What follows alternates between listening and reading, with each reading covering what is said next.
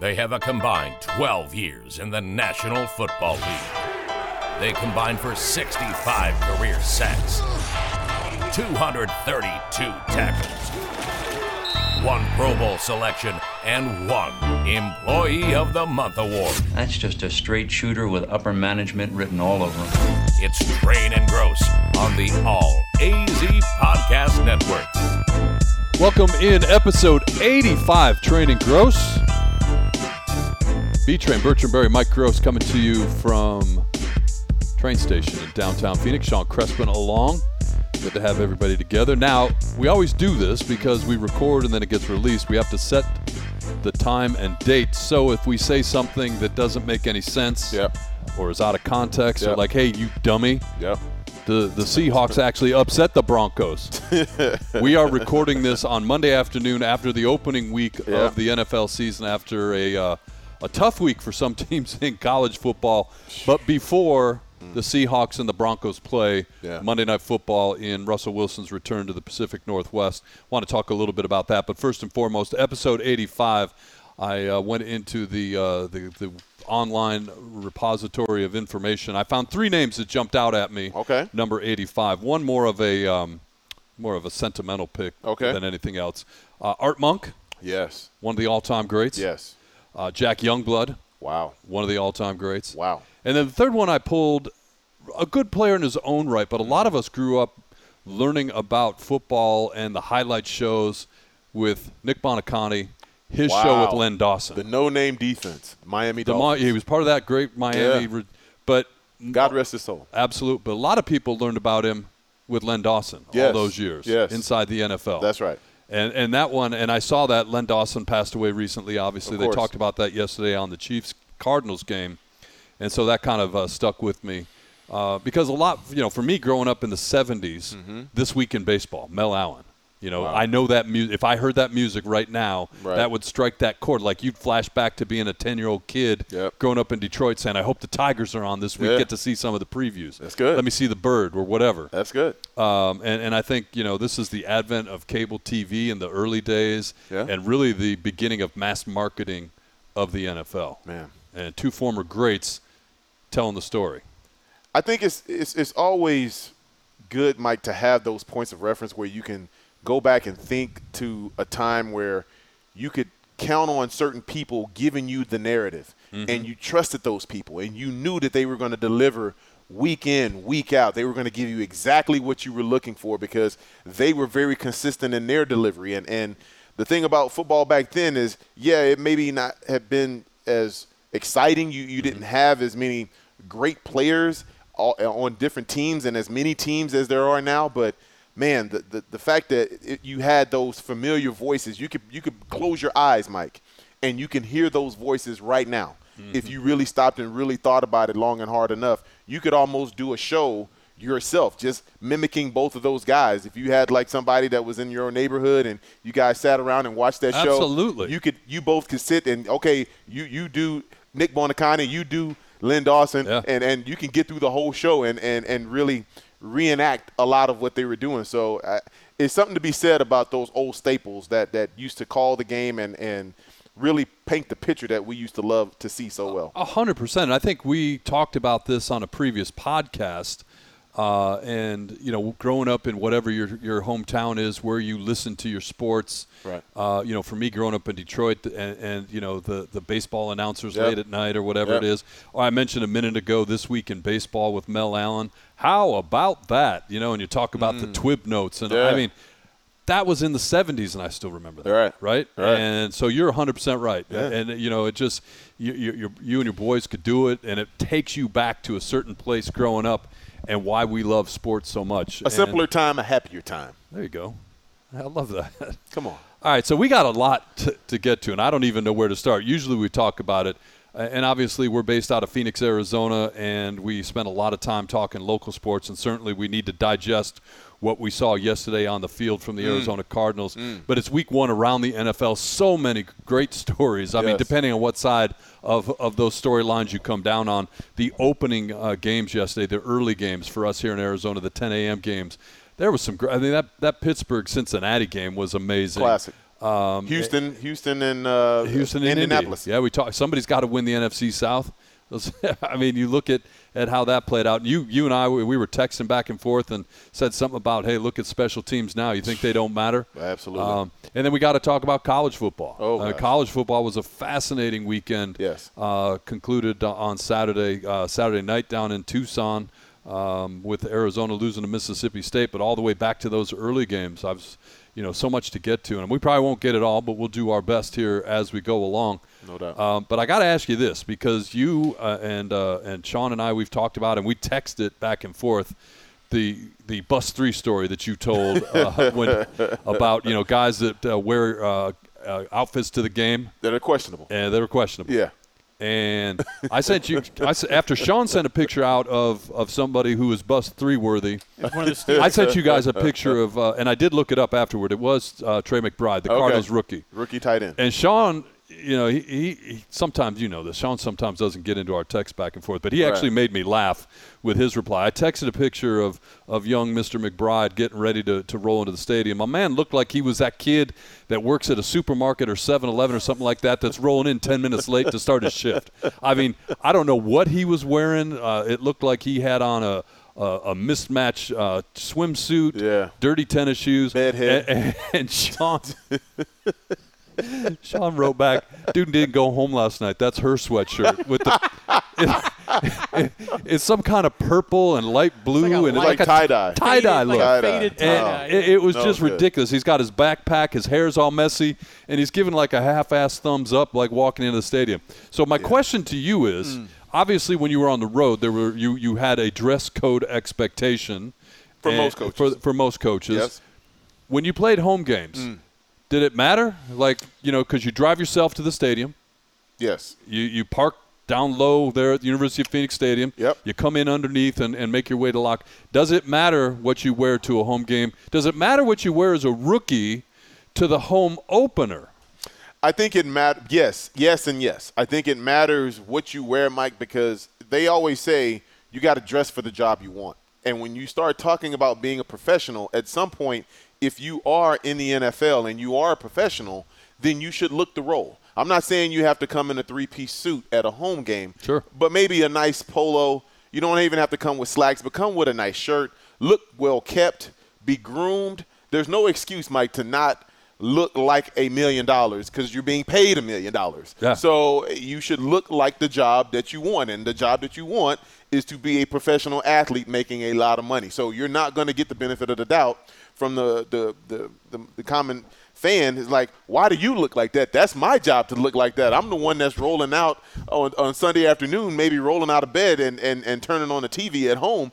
But you're Yeah. actually going to work at the State Farm Stadium and you look worse than I do. And social right media being what it is, the Oh. Cardinals' social media staff is oh. snapping pictures But of they these could have guys done them a they solid though. They, could have kept that post- one off. They didn't have to post. They that. could have kept that So one. that that that was that was a bad look by both sides. Yeah.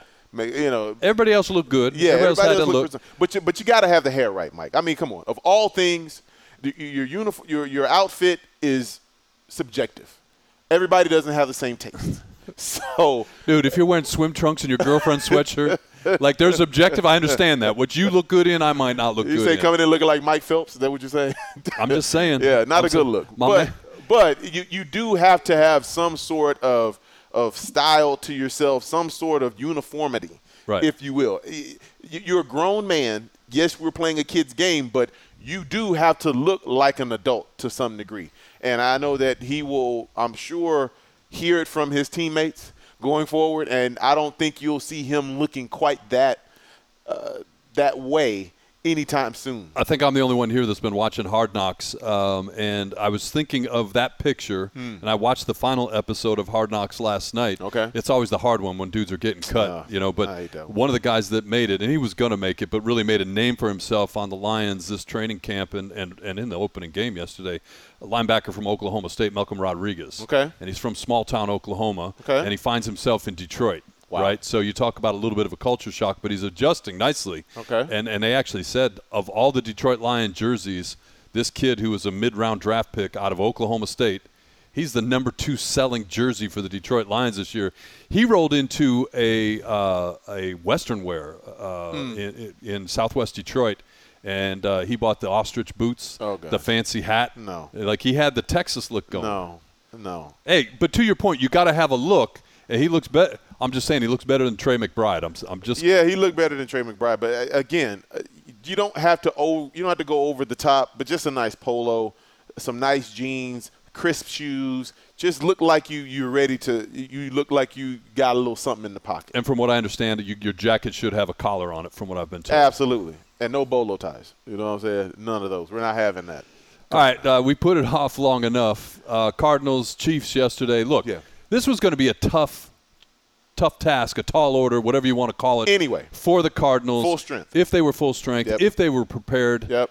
uh, They look neat. they looked on none of that. Yep. And the Chiefs looked all of that. Yeah, Mike. I took I took away a lot of different points from this game. The one thing that I couldn't help but notice right away when I, I'm sitting down and I'm watching this game is that Patrick Mahomes is ready to blow up the entire NFL. Everybody talked about him not having Tyreek Hill. What is this offense going to look like? Yep. Did they forget that he had Travis Kelce? Did they forget he had Clyde uh, Edwards-Helaire? Right. Did they forget that he had a lot of good ri- wide receivers already on that team, and and they only added more pieces to it? Yeah, they're they're not the breakaway game changer like like Tyreek Hill, but these are good players. And nine different receivers caught balls Yeah. from from from Patrick Mahomes yesterday. 30 of 39, Mike. Five TDs, no sacks, no no picks. Mike, he looked like he was in Friday practice out there. Yeah. Uh, I don't know if you guys caught this at the end, towards the end of the broadcast. Jim Nantz asked uh, Tony Romo, who's growing on me, by the way. Tony, yeah, Tony Romo's growing on me. I'm not all the way there yet, but he's growing on me. But he asked me, he asked Tony Romo, "What's your takeaway here?" Like just a, a beautiful, open-ended, take this wherever you want to go. Mm-hmm. And he said essentially what you said. He said this is more of a reflection of where the Chiefs are at than a negative reflection on the Cardinals. And he said Patrick Mahomes read everything about him and his wide receivers. And he is going to be on a mission. Score he goes. This will not be the last time you see this type of performance out of Patrick Mahomes this year. Not to, and he did. He he came down on the Cardinals in the second half of that. Sure. But he said this is more the Kansas City Chiefs than Mm-hmm. the Arizona Cardinals, and this is Patrick Mahomes looking at the contracts that have been handed out and all the talk about all the different quarterbacks and saying, "Don't forget me." Don't forget about me. Don't you forget about me. The old song in the 80s Yes, from the it Breakfast was. Club. Uh, but the thing that, Mike, the, the big picture from the Cardinal standpoint is, Mike, they look ill prepared to play. Oh, absolutely. They got pushed around. They look disinterested. And they looked unorganized. And that's the thing that you cannot be in the first game. All of the energy that you've put in since last January, since you took that loss at SoFi Stadium, everything going forward was supposed to be a setup for what we saw yesterday. And they came out flat as a pancake, Mike. You saw a defense that got pushed around in the running game. You saw the middle of that defense looked inept as far as trying to cover anybody, especially Travis Kelce. He feasted on whatever defense they tried to throw at him. And why in the world would you ever go man to man against uh, Patrick Mahomes? He is going to absolutely eat it for lunch. Once he diagnoses what you're doing, he's going to eat it up. And Travis Kelce is a matchup nightmare. And the biggest thing about this, Mike, and I know I'm being a little long winded, but I, I just need to get this out. The biggest thing about this is, Mike, this doesn't let up. No. Because you go from Kansas City to the Raiders, Yeah. who, by the way, have a all-pro tight end in Darren Waller. You got a lot of good pieces Yep. in in Renfrow. Uh, you you've got uh, Davante Adams, the best receiver arguably in the NFL right now. There there, there are so many. you- Derek Carr, who's trying to you know establish himself as one of the top quarterbacks. Josh Jacobs. I mean, there are so many weapons on the Las Vegas Raiders offense that Mike, this may be a repeat of what we just saw. Well, and they're going to be mad because of what happened to them yesterday on top of everything else. So you're absolutely right. Going back to Patrick Mahomes, threw the ball 39 times, only had nine incompletions. Nine incompletions all day, improvise, couple of just amazing on the fly uh, uh, plays. And to your point, distributed the ball all over the field. Nine players. All over the field. Mike. And, and, and again, he who who who was the catalyst of the Chiefs in the past? It wasn't some wide receiver that got a big contract someplace else. It was me. Yeah. That was the message that I saw yesterday. Absolutely. It's still set, me. Set aside, because you're 100% right about what you saw with the Cardinals. And, you know, I, I was one, and I said, hey, maybe this is the year the Chargers overtake the Chiefs. And maybe they do. But I don't think that Patrick Mahomes and the Chiefs are going to give up that title willingly. Mike, they ran 66 plays yesterday, the Kansas City Chiefs on offense. Mm-hmm. They had 33 first downs. Yep. 33 first downs, Mike. It was ridiculous. And, and as I said, you can dissect it on both ends. You know, was it the Cardinals' defense or was it the Chiefs' offense? And you can answer yes and be correct. But I mean, Mike, it looked like a Friday practice. It looked like a, a practice where they knew exactly what the defense was doing, and they had the perfect play every single time. Patrick Mahomes was so locked in. I think he doesn't get enough credit for his ability to notice what's coming at him. Everybody gives Tom Brady, everybody gives Aaron Rodgers all this credit, but I think for Patrick Mahomes, he's as intelligent as those guys. He may not have quite the the the, the knowledge and, and experience that they have because these guys are, are 16 plus years. Right. But the fact that he's basically seen just about everything thrown at his de- at his offense, and he's in a place now where not only can he recognize it, he's going to make you pay. Mike, there was a there was a throw that he made to Travis Kelce sometime in the second half. Mike, I, th- there was no defense for that that throw. It uh-uh. was a perfect throw and catch. Like I don't think he could have handed the ball any better to Travis Kelce in that situation. And, and to have this guy that dialed in, that locked in, without playing really a snap in the preseason. I mean, I think he played a couple series, but to not get a lot of reps and then to come out and do what he did, Mike, this this is this is scary on what he's going to be going forward. So I asked you before we started recording, and the frustrating part for Cardinals fans, and, and this, I mean, again, it's week one. You have to avoid the overreactions Sure. in, in a lot of uh, a lot of these situations. But I think when you see a trend, Yep. you can understand which way you're headed. Yep. And you can say what you want about Cliff Kingsbury. You can say what you want about Kyler Murray. You can say what you want about individual players. Keim? Well, no. That's where I'm going. Okay. Who put this roster together? Who's been the constant before Kyler got here, before Cliff got here? Yeah, that's right. And allowed some of these veteran players to leave. Yep. And you look at the, and I'm, I'm going right to the linebacker play. There you go. I'm going right to the linebacker play, and this is from the, the team over at uh, PNX uh, that covers the Cardinals, Johnny uh, Venerable. They, they do a great job covering the Cardinals. Dennis Gardeck had the best overall day for any singular car, Cardinal grading out above 90. Rashard Lawrence was right behind him. The rest of this linebacking core is Zaven Collins, Isaiah Simmons, Nick Vigil, Zeke Turner, Tanner Vallejo. Where the hell were they? And th- this is the group that the general manager put together Yeah. right? And if if you are going to get linebacker play like this week in and week out, the rest of this doesn't matter. It really doesn't matter. Mike, I'm telling you, when you look at how Travis Kelce was able to own the middle of the field, if you're a Las Vegas Raider, if you're Darren Waller, you're looking at that film, you're absolutely licking your chops right now. You cannot wait for the Arizona Cardinals to roll into Las Vegas Yeah. next next week and understand that he's going to be trying to he's going to try to do the same things Why wouldn't he? to Isaiah Simmons that, that Travis Kelsey was doing because there were times where it just it, it looked like it, it wasn't a fair fight. It just it looked like one guy did not deserve to be on the field, and we're talking about a guy that's the actual signal caller for the defense right now for the Arizona Cardinals, and he looked completely inept. Mike, he looked like he didn't belong on the field. Year three. Year three, this is supposed to be the year you make that ascension to the top of your of the defense and and be that guy, and and we just haven't seen it, Mike. Dennis Gardeck is a guy, and I'm taking nothing away from the the, the young man. Love Dennis. Love Dennis Gardeck, Yeah. high energy motor Yep. guy. Yep. Made his name on special teams because he's a D2 guy. Yep. Got a chance to come in. Yep. Made a name for himself. Make the most of it. Stuck. Yep. Injuries. Started playing linebacker. The rest, as they say, is history. Coming off a knee injury. Yep.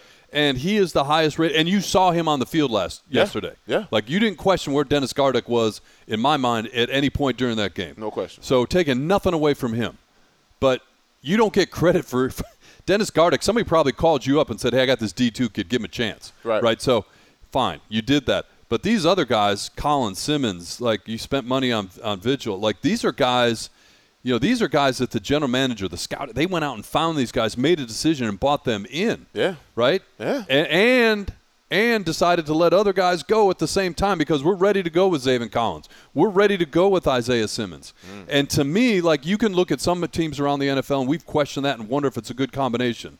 There is no there is no question about who's making player personnel decisions for the Arizona Cardinals. That's right. I, I, you know, I was again watching Hard Knocks, and they showed how the head coach and the GM are in the room, and they're making decisions on the board. Keep this guy, let that mm-hmm. guy go. I don't think that happens with the Cardinals. I honestly don't. I think that Cliff Kingsbury does what he's told, and I think he gets. Here's your 53. Right. Good luck with you. Good luck. like so, like, and we can have our section of the program where we we talk about Cliff Kingsbury and what sure. his his responsibility is here. Sure.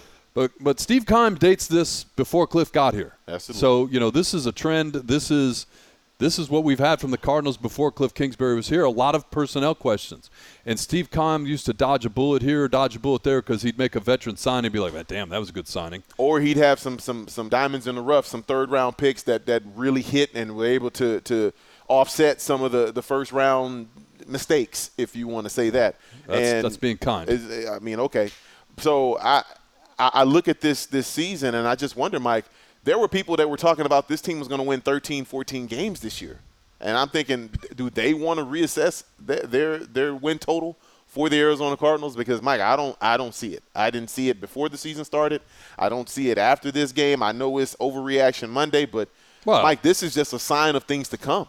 I don't see this team really getting that much better. Even when you bring back DeAndre Hopkins, even when you bring back J.J. Watt, I, I don't know, or Rondale Moore. I, I don't know if the, those men are going to make that big of a difference based on what we've seen and, and what the other teams are going to be throwing well, out. And, and, that's part of the problem that I have here from a personnel standpoint. Like at, at some point, you know, and again, you you know, take the DeAndre Hopkins situation as bad as it is out of the equation because that's DeAndre Hopkins' fault. Right. So let's be really clear about that. But some of the other things, like you know, J.J. Watt. I mean, newsflash: Did you know he was old? Mm.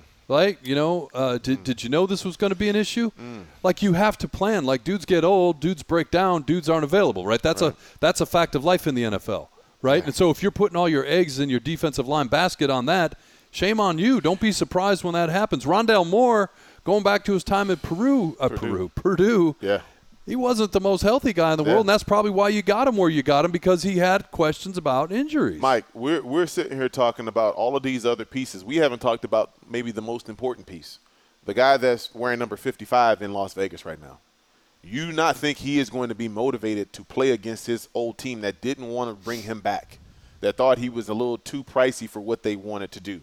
That's one Chandler Jones, and mm-hmm. you throw in he's got a sidekick or a, a, a co co guy in, in, in Maxx Crosby, Mike, it, it's it, if I'm Kyler Murray, I'm, I'm a little nervous about this game. You better have your head on a swivel because uh, it's a better pass rush yeah. than what they just saw in Kansas City, oh, and yeah. they got after him. Yeah. So there there are no there are no homecomings on the schedule for this year for the Arizona Cardinals. And Mike, I'll just say this too. Another takeaway that I got from this first week was you've got the AFC and then you've got the JV NFC. Ooh. The AFC looks so much stronger than the NFC. Uh, we saw it right the, in the first kickoff game Thursday when you had the Rams and the Buffalo Bills. It looked like a mismatch. I, Josh Allen and company pushed around the Los Angeles Rams. Physically. Physically, mentally, however you want to look at it. Josh Allen looked like an unstoppable force. He looked like Megatron out there. He looked like a, a, a machine, a guy that just couldn't be stopped. And they did whatever they wanted to do to the Los Angeles Rams. And they had they they had Von Miller, who was just what you described, what the Cardinals are going to see. Motivated. Remember me? Motivated. What was that thing on the back of his head? Like his barber uh, left a triangle back sure. there. Uh, I mean, I, I don't know. I mean, it, it, looked like the Luxor Hotel symbol. I mean, I'm not even sure what that is. But uh, no, but and it didn't I, affect his play. That's for sure. no, sure. that's for darn sure. and, and I think I think the uh, the Chiefs had a har- have a harder road to it. Mm. But you know, and again, it's overreaction Monday here man, you look at, at Kansas City and, and Buffalo, the statements that they made week one. You know, when you look at the overlap and even the games that weren't involved in, you know, cross uh, conference play, um, clearly the, the quality caliber of play, head and shoulders better. Like even looking at the Cincinnati Pittsburgh game, special teams notwithstanding, you can see that. Uh, the only the only and I think it was an asterisk more than anything else. I do not understand, and maybe it's an issue in Tennessee. Back to back week ones, they lost to the Cardinals a year ago, who turned out to be an inferior team to the Titans. How about and they the New lost York to the Giants. Giants? They, they lose to the Win Giants. for two. Win for two. I Yeah. love the balls he called, Mike. I love it too, but that, that takes big onions to do that. It, it does, and, and credit to them. But when you think about it, there's no reason why the Giants should be in a or the Titans should let the Giants be in a game with them. But like I said, maybe it's week one issues with Tennessee back to back years. We'll get to the other stories around football real quickly before we go to it. I don't know. Like you know, uh, to your point, you you look at this schedule. Uh, and I don't, you know, it's hard to tell, uh, you know, where your hardest games are, where the challenges are. But this back to back to back stretch, you've got the, what you saw yesterday. It was 44-21. It wasn't that close. No. You've got the Raiders on the road next week, Motivated after a loss. uh, motivated after a loss, a quality team out of a, a division that you Every know, win counts. every win counts, but again, the cal- the quality of play there, you know, they they are taking that mantle of best division in football, and I haven't seen anything to sway me off of it yet. No doubt. and then you come back with the Rams, mm. you know, and again, question mark, sure, but again, they were playing the Bills, and you know, they're they they they will be angry for Yes. a time. Yes. This is a tough three game stretch to start. You're not you're not full strength. De- DeAndre Hopkins notwithstanding, you need J.J. Watt on the field. You need Rondale Moore on the field. Like you know, the- these guys, you didn't have a hard training camp. No. That much is clear. No. but Mike, I think that's part of the problem that they didn't have a hard training Right. camp. So my my point for bringing that up, and we can talk about that. There's no excuses for not being able to go. Then is there? Like, what's your calf injury, JJ? What's your hamstring injury? Like, uh, Rondale. I mean, I get no. You're right. It was not a hard camp, and these guys aren't ready to go. They can't answer the bell week one. But Mike, I, it's the age old: do you play or do you sit? As far as preseason games, Mm-hmm. I know players don't want to play preseason games. I was a player. I played a long time in this league. I didn't really want to play preseason, but, But you have to play preseason in order to get your body acclimated to that level of physicality. There you go. And that's the thing that the Cardinals looked like yesterday. They looked like a team that wasn't ready for the physicality of week one. You got a Kansas City Chiefs team that has been the four straight AFC championship games that understand how to navigate themselves through a regular season to put themselves in position to be successful. And the Cardinals look like a team that were still in week two of training camp coming off the, the, the Hall of Fame game. If you had to tell somebody who didn't watch anything yesterday what the thing, what what your impression of the game was, Chiefs played it at a different gear, different speed, different. It was, it was a team that was midseason form versus a team who took preseason lightly. Yeah. That's how I would break it down to somebody. Now you go watch the whole game and tell me what you thought. You can break down the individual stuff, but if you had to boil it down to one sentence, one observation, from the word jump, Chiefs it was were ready. fourteen nothing. Chiefs were ready. Cardinals weren't.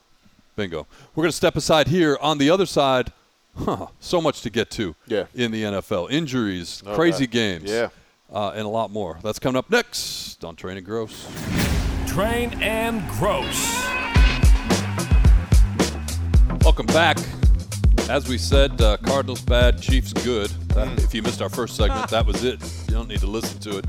Uh, lots of news, lots of notes, lots of reactions from week one around the National Football League. And I could start anywhere, but just because I know your love for this team, I'm going to start in Dallas and Big T. um, we've got two kind of stories to look at. Mm. You've got the game, which was Awful. the, the, the Cowboys Non-competitive. The Cowboys played the played the role of the Cardinals in this game. Home team. They were worse It might have been worse. because they were. There is more expectations on the Cowboys. Fair, but. I'm just saying in terms of if you had to boil this one down before the big news out of that game. Yep. Uh, Tampa Bay, despite Tom Brady's 10-day vacation, ready to go. Mm. Yep. Clicking, not able to score touchdowns early. Yep. But still doing enough to stay ahead. Yep. That was the fewest points the Cowboys scored in a home opener. I'm sorry, a season opener since Troy Aikman's rookie season. And that was one of the worst teams in Cowboys franchise history. Yep. We know what happened to that team, Absolutely. what they molded that team into, out. that group into. It worked out eventually. But that is the bar that this team set. And so you look at that, they scored three points. Okay, Yeah. that was bad enough. But at the end of the game, Yep. when the game was out of reach, Yep. when, uh, and I'm not saying you should have sat him down, but when you could have had uh, your quarterback out of the game Yep. and nobody questioned you why Yep. you did that, Dak Prescott breaks his thumb or a bone near his thumb. And you Six saw to eight weeks. They knew it before they walked off the field because they the NBC got film of or video shot, whatever you want to call it, of Mike McCarthy walking off the field. Mm-hmm. Somebody in a dark jacket came walking up to him. Could have been a doc, could have been a trainer, Yep. could have been somebody off the medical staff. Yep. And Mike, they pointed to their hand, showed him, and Mike McCarthy looked like a grown man who was about ready to cry. Because here's a guy who's clearly on the hot seat before this season even starts. The expectations are Sean Payton on line one. sky high the. I got to comment about that in a minute because it's pretty Yeah. funny. Yeah. But the, the, the, there are expectations, whether they're legitimate or not, for Yeah. the Cowboys There's always year. expectations for them. And he loses his starting quarterback, and he's out six, maybe eight weeks. It's on his throwing hand, so you know that that's a crapshoot. Mike, the more things change, the more they stay the same. Every time you hear Cowboy fans talk about this is our year, you always have to, re- you, you can always refute, okay, what about the penalties? Are you going to get the penalties solved? Where we we worked on the penalties. Here you go again with the penalties. You Yep. talk about offensive line. All right, we've got one of the stronger offensive lines that we've had. Even though uh, you know our, our, our big left tackle is not in, they look like they didn't have their big left tackle in. They look like a defensive or offensive line that had no business being on the field with the, the Tampa Bay Buccaneers defensive line. You start talking about not making plays and, and, and great expectations out of receivers dropping balls and, and Ezekiel Elliott looking like Ezekiel Elliott has looked the last couple years. Yeah. It's it's a lot of the same story, Mike. There's a lot of expectation from the the the the, the owner suite, but there's not a lot of results once you get to the field and and you start looking at Mike McCarthy. He has that same look on his face every single game. Mike it's total frustration. It looks like he's at a loss. It looks as if the the Cowboy fans are completely frustrated, and this came out of nowhere. And then to add injury to insult. Then you get your franchise quarterback who was already playing awful that game Yeah, he was. go out and break his thumb. Now he's out six to eight weeks. And Mike, I don't think that because I actually tweeted out in tongue in cheek uh, a couple of days before the game that you know breaking news the, the Dallas Cowboys have already been eliminated. I, it, it was tongue in cheek, and I got it from a uh, you know a, a, a website you know that, that that covers football, but. I didn't think that it would really be true. It was just kind of wishful thinking. But now that I look at it, Mike, I think they have already been eliminated from playoff contention in 2022 because they're not going anywhere with Cooper Rush at the helm of quarterback because the, the, the players that they have around him aren't good enough as they are right now. So just like we did with the Cardinals, Yeah. you look what's ahead for this Cowboys team. Let's give it the best case scenario. He, he has a quick heal. He's able to grip the ball. He's able to throw the ball, and he gets the clearance to go. Yeah. Say it is the six weeks. Sure. They've got next week. They got the Bengals. Loss.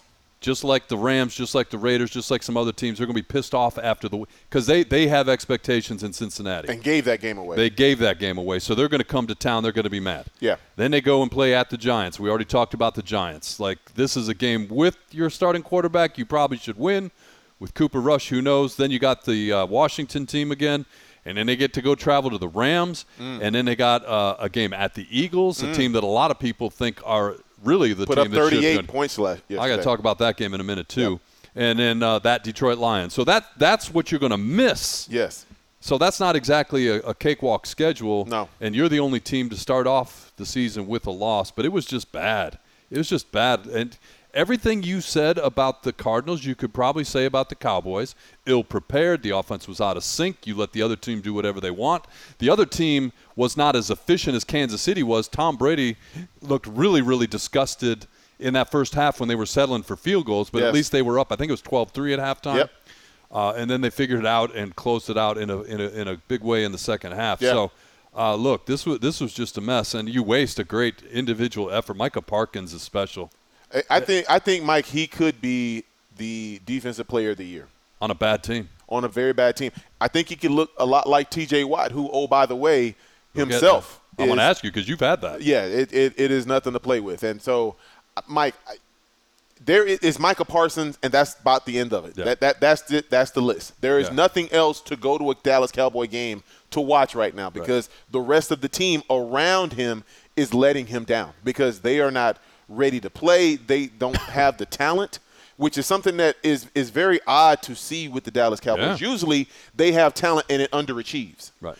Now they don't have the talent and they're playing to their level of, of expectations. And for Jerry Jones, this is not what he signed up for. He didn't he didn't dole out the money for this type of result. Hell, but you're the GM. You're the G- you're the GM and you're the owner, so you can't you're not going to fire yourself, Mike. Uh-huh. And and uh, I, I've seen very few GMs and owners slash owners that fire themselves. So Yeah, he's not going anywhere. Uh, uh, Stephen Jones isn't going anywhere. So I don't know where you go with this. Now the question is, what do you do at the quarterback position? Do you stay with Cooper Rush or do you go try to find a quarterback that can kind of fit and and and and fill in for what Dak Prescott did? Where would you find one of those?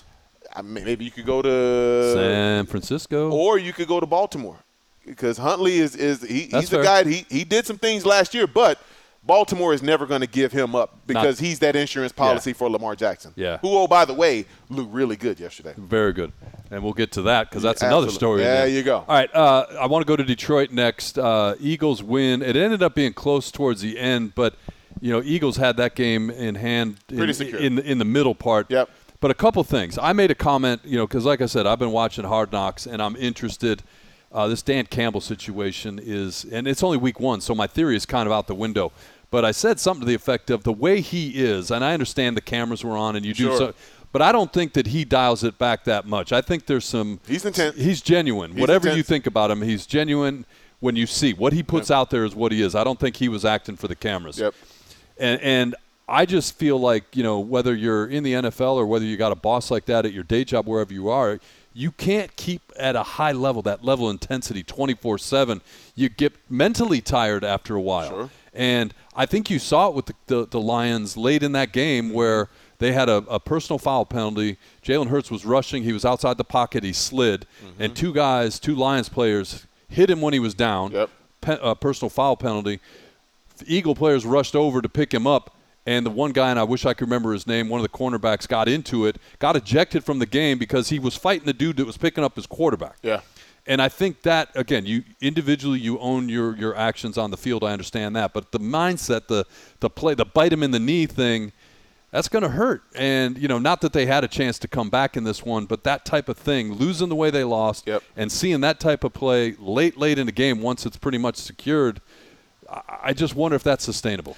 Mike, it speaks to discipline and lack thereof. If you are a disciplined football team, you don't do those type of things because you're, you're going to beat yourself ultimately. When you- when you have those type of penalties accumulate Right. over the series of a game, you elongate drives and you, you keep drives going that maybe could have been stalled and got off the field and given a possession back to your team. I don't know if they were going to win that game anyway because I think the Eagles Absolutely. and A.J. Brown, oh my goodness. Oh yeah, What a great pickup Yeah. he was. Perfect pickup he was Perfect. for for for Jalen Hurts and, and what the Eagles are trying to get done because he fit like a hand and glove to that offense. No, there's no question about that. Um, and you know, Detroit is still there's there's still a core of what they've been the last couple of years. You're not going to turn it over. Hmm. Uh, but again, to your point, discipline. It's a fine line between high intensity and poor discipline. And reckless. Reckless. That's a great way to put it. Yes. But the Eagles, uh, offensively, anyways. I mean, I, I question them a little bit, letting Detroit score 35 on them. Or But defensively, you mean? You question Excuse me. Eagles? Offensively, they're all that. Yes. I question them The defensively defensively, because that 35 points. Right. Uh, but again, week one overreaction. All right, keeping it going around uh, the NFL. We talked about it. The game in Cincinnati. Mm. You know, this is a game like if you were a gambler, like you're going all in on the Bengals on this one. Question marks at the quarterback. Uh, you know, uh, and, and I think an unproven commodity offensively. I think you knew the Steelers would be good defensively. But boy, uh, you know, I think Cincinnati went out of their way to shoot themselves in the foot. Penalties and turnovers. It's a bad combination, and I still think they're a much better team than Pittsburgh. But guess what? That's not what the record shows. Mike, think about this for a second. They had five turnovers and seven sacks and still had to win at the end of overtime. Yeah, the Cincinnati Bengals are clearly a better team than the Pittsburgh Steelers. But, but when you start talking about how you're coached, don't beat yourself, and timely plays by timely veterans, guys like Minkah Fitzpatrick, like TJ Watt, who we don't know how or when he's going to be able to come back because a, a torn pec is at least eight weeks, Mike. As a guy who went through it, I, I, I got injured in the middle of the season and, and I just decided to go on IR because by the time I'd have gotten back, Right. we'd only had two weeks left and I would have spent those weeks just trying to recover and build my strength back up in my pec. So, unfortunately, I don't think T.J. Watt is going to come back. If they really care about his longevity as a Pittsburgh Steeler, you shut him down for the year. You, it's a tough loss. It's a huge blow for your team, but for the long-term investment that you have in T.J. Watt, you've got to shut him down and get him ready for the 2023 season. No, I think that's absolutely true. And I think that kills whatever hope that they had for this year because Mike, they were going to have to win ugly just like we saw in week 1. Well, and to that point about TJ Watt and what he means to that team, like he was making a you talk about Micah Parsons, TJ Watt was making a similar statement about defensive player of the year. That interception he had up in the air and up, just plucked it up in the air. Oh yeah. But Joe Burrow though, Mike. Well, Joe, yeah. Joe Burrow gave Five? it to him, but he had to take advantage of it. That that particular one. Five. Though. Yeah. Five interceptions. Yeah. I, I I know everybody's talking about Joe Burrow. He's part of that next generation of, of quarterbacks that are going to take the league by storm, just coming off of a Super Bowl appearance. But Mike, you've got to be more disciplined with the ball. You cannot be that that reckless, Mike. That's the word that I saw with a lot of these teams that that actually walked away with losses yesterday. Was they were reckless in their approach. You've got to be more disciplined in that. If you're if you're a quarterback, Mike, and you're expected to lead a team, and you're a young guy like a Joe Burrow who's in his third season, you can't make those type no. of mistakes, Mike. No. You you're the one thing that you've been known for is your calmness under pressure and your ability to be cerebral and still make the right play. I think there were times where he got rushed and he got fooled and you cannot afford to be rushed and fooled at the same time. You got to be one or the other if you're going to be a good quarterback in the NFL. And we saw in week one, Mike Tomlin had a great game plan to not only speed him up, but to actually fool him and make him make some ill-advised throws that I think otherwise he'd never make. Sticking in the AFC North, uh, Lamar Jackson and the Ravens go to uh, the, the Jets and win that game that's not really the story here. I'm pulling for Lamar Jackson. I, I am. I, I, would just say it, Mike. I mean, I didn't mean no, to cut good. you off. I just I'm pulling for Lamar Jackson. That's the story, though. Yes, I'm pulling for him to do everything that he wants to do because this is that back. This because uh, this was a huge calculation on his part. Because the, the biggest, right? Because you talk about this is Joe Flacco. This is Kirk Cousins. You this, get injured. Of, you get injured on the last year of this deal, oh. right? That's a lot of money out the door. That's a lot of money out the door. And he didn't come out and say it. And of course, the Ravens aren't coming out and saying it, but it has been reported that the sticking point was not money. It's what we said all along. It's the guaranteed portion of the contract. Of course, it's the guaranteed. And the portion. Cleveland Browns are sitting back saying, "Yeah, yeah, we did that. Absolutely, we did that. Come get us. Right? Come get us." Um, in your own division, Mike. Yeah. Because if you are Lamar Jackson and you look at Deshaun Watson, a guy who's not going to be able to play for the first 11 games, right. or 12 games, however long it is, you you actually are more an accomplished quarterback than Deshaun Watson. You you've got more success in the league. You've got a playoff win under your belt. You've got an MVP under your belt. You've got an offense that's catered directly to your skills. All the above. In in Baltimore, and the fact that you don't have 25 cases at once upon a time open under your in your yeah. watch. That's a huge deal, Mike, because one thing we can say about Lamar Jackson, he may not be the best thrower of the football, he may not be the most polished quarterback, but the young man wins. And all he does when he gets under center is he wins a lot of games for the Baltimore Ravens. And, and, it's fascinating to me the fact that Lamar Jackson is his own agent or is representing himself. He's not an agent. He is representing he himself. Uh, right? So I would imagine that when an agent sits across the table or gets on the fax machine or however they do contracts these days. It's a different conversation. Like you're going to say stuff to an agent. It's a different conversation. Like your player's not that. Your player, but whatever. If you're, you're going to say that right to back to your player, that's got to be so weird. It's personal. And I would imagine it takes some of the the the, the negotiation and elongates the process because mm-hmm. again, you're going to cut right to the chase. Like you know, we've seen it on TV, and I know that's like it's not necessarily reality, sure. but there's some truth in there in terms of how that goes. No doubt. Um, you know, but if you're if you're the front office of the Ravens to say, well, here's this is these are your deficiencies. Here's why we're not going to give you whatever you're asking for. Yeah, you, they're they're basically trying to say you're not Deshaun Watson, and and Lamar Jackson's like, you're right, I'm not, I'm better. So whatever he got, as Mike, I, I've said this for at least four or five months. His deal plus two million. That's it. And, and the sticking point is the the two million two hundred and thirty million dollars Guaranteed. guaranteed. Yeah, guaranteed, all of it. So it's not the two million; it's the hundred percent that's the problem. It's the hundred percent. And again, Mike, you start looking at a Justin Herbert, you start looking at a Joe Burrow, even albeit notwithstanding how he played yesterday. These two young men are going to get paid. Yep. And they're looking at Lamar Jackson like, "Hey, bro, we need you to up this ante for us because if you up the ante, If you get the 100%, we if get it. You get it, we get it. We- we need you to make it the norm. That's right. And Deshaun Watson's kind of sitting back like, hey, guys, I, I set the bar. I did what I, I did my part. You know, I came in even under a cloud of suspicion, and I still did what I needed to do to help y'all out. So you're welcome. P.S. Before we move on, Kenyon Drake's okay. Oh, wow. And how he about landed with the Ravens. Might be a Uh, yeah. yeah. I mean, might be a better spot for him. no, no doubt. How about Tua and the Miami Yeah, Dolphins? I was going to go there. Getting it done against the uh, New England Patriots team that, that, Mike, this is a team that looks so disjointed. Well, I was just going to say, do, do the Patriots go in the same category as the Cardinals and the Cowboys? No, because they were ready to play. They just don't have.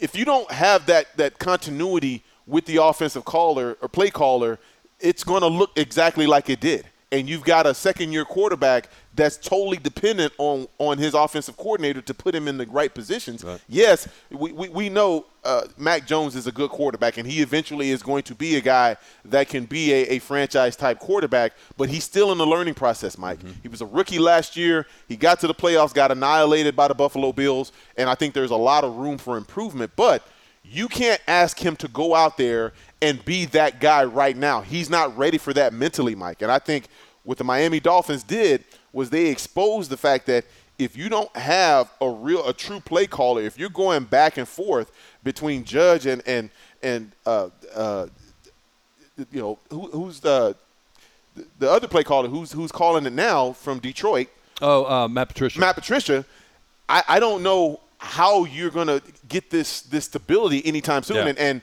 this is so uncharacteristic of Bill Belichick type teams. Well, that's where I they went. look so prepared and Yeah. buttoned up, even in the first part of the season. Yeah. This just looked like an, a, a- team that I didn't recognize as far as yes, the bodies were in the Patriot uniforms, but they didn't perform like a, a New England Patriots team that we've been accustomed to the last 20 Tyreek years. Hill in his Dolphins debut, eight catches for 94 yards. So there you go. Um, I think it worked out. I think it worked out for both sides. think It a worked win-win. out for Tyreek Hill. I think it worked out for the Kansas Win-win. City Chiefs. Uh, all right. So, and then the question I asked you and Sean before we started recording it, before we uh, we we wrap this up, um, division games week one. I like it. Do you?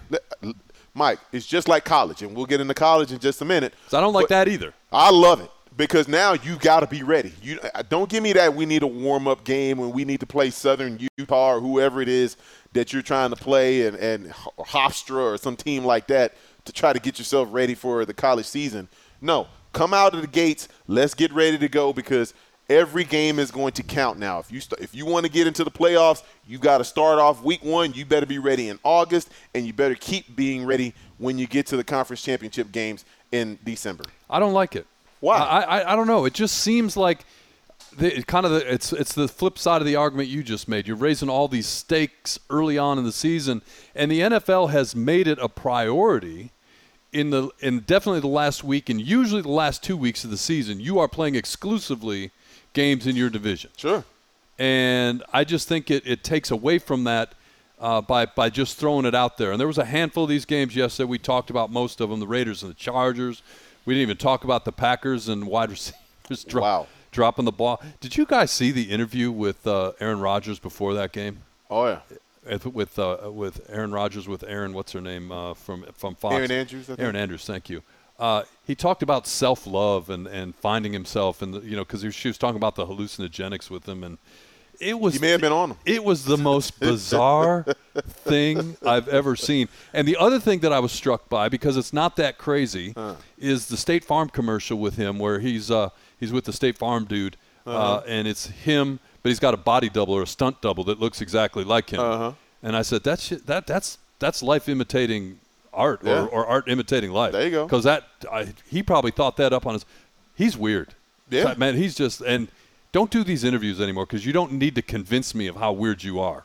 The one thing I will say about him, though, Mike, is he was right about his receivers. Oh, he was damn right about his receivers. He caught a lot of flack by going and throwing his receivers under the bus, but we saw it front and center.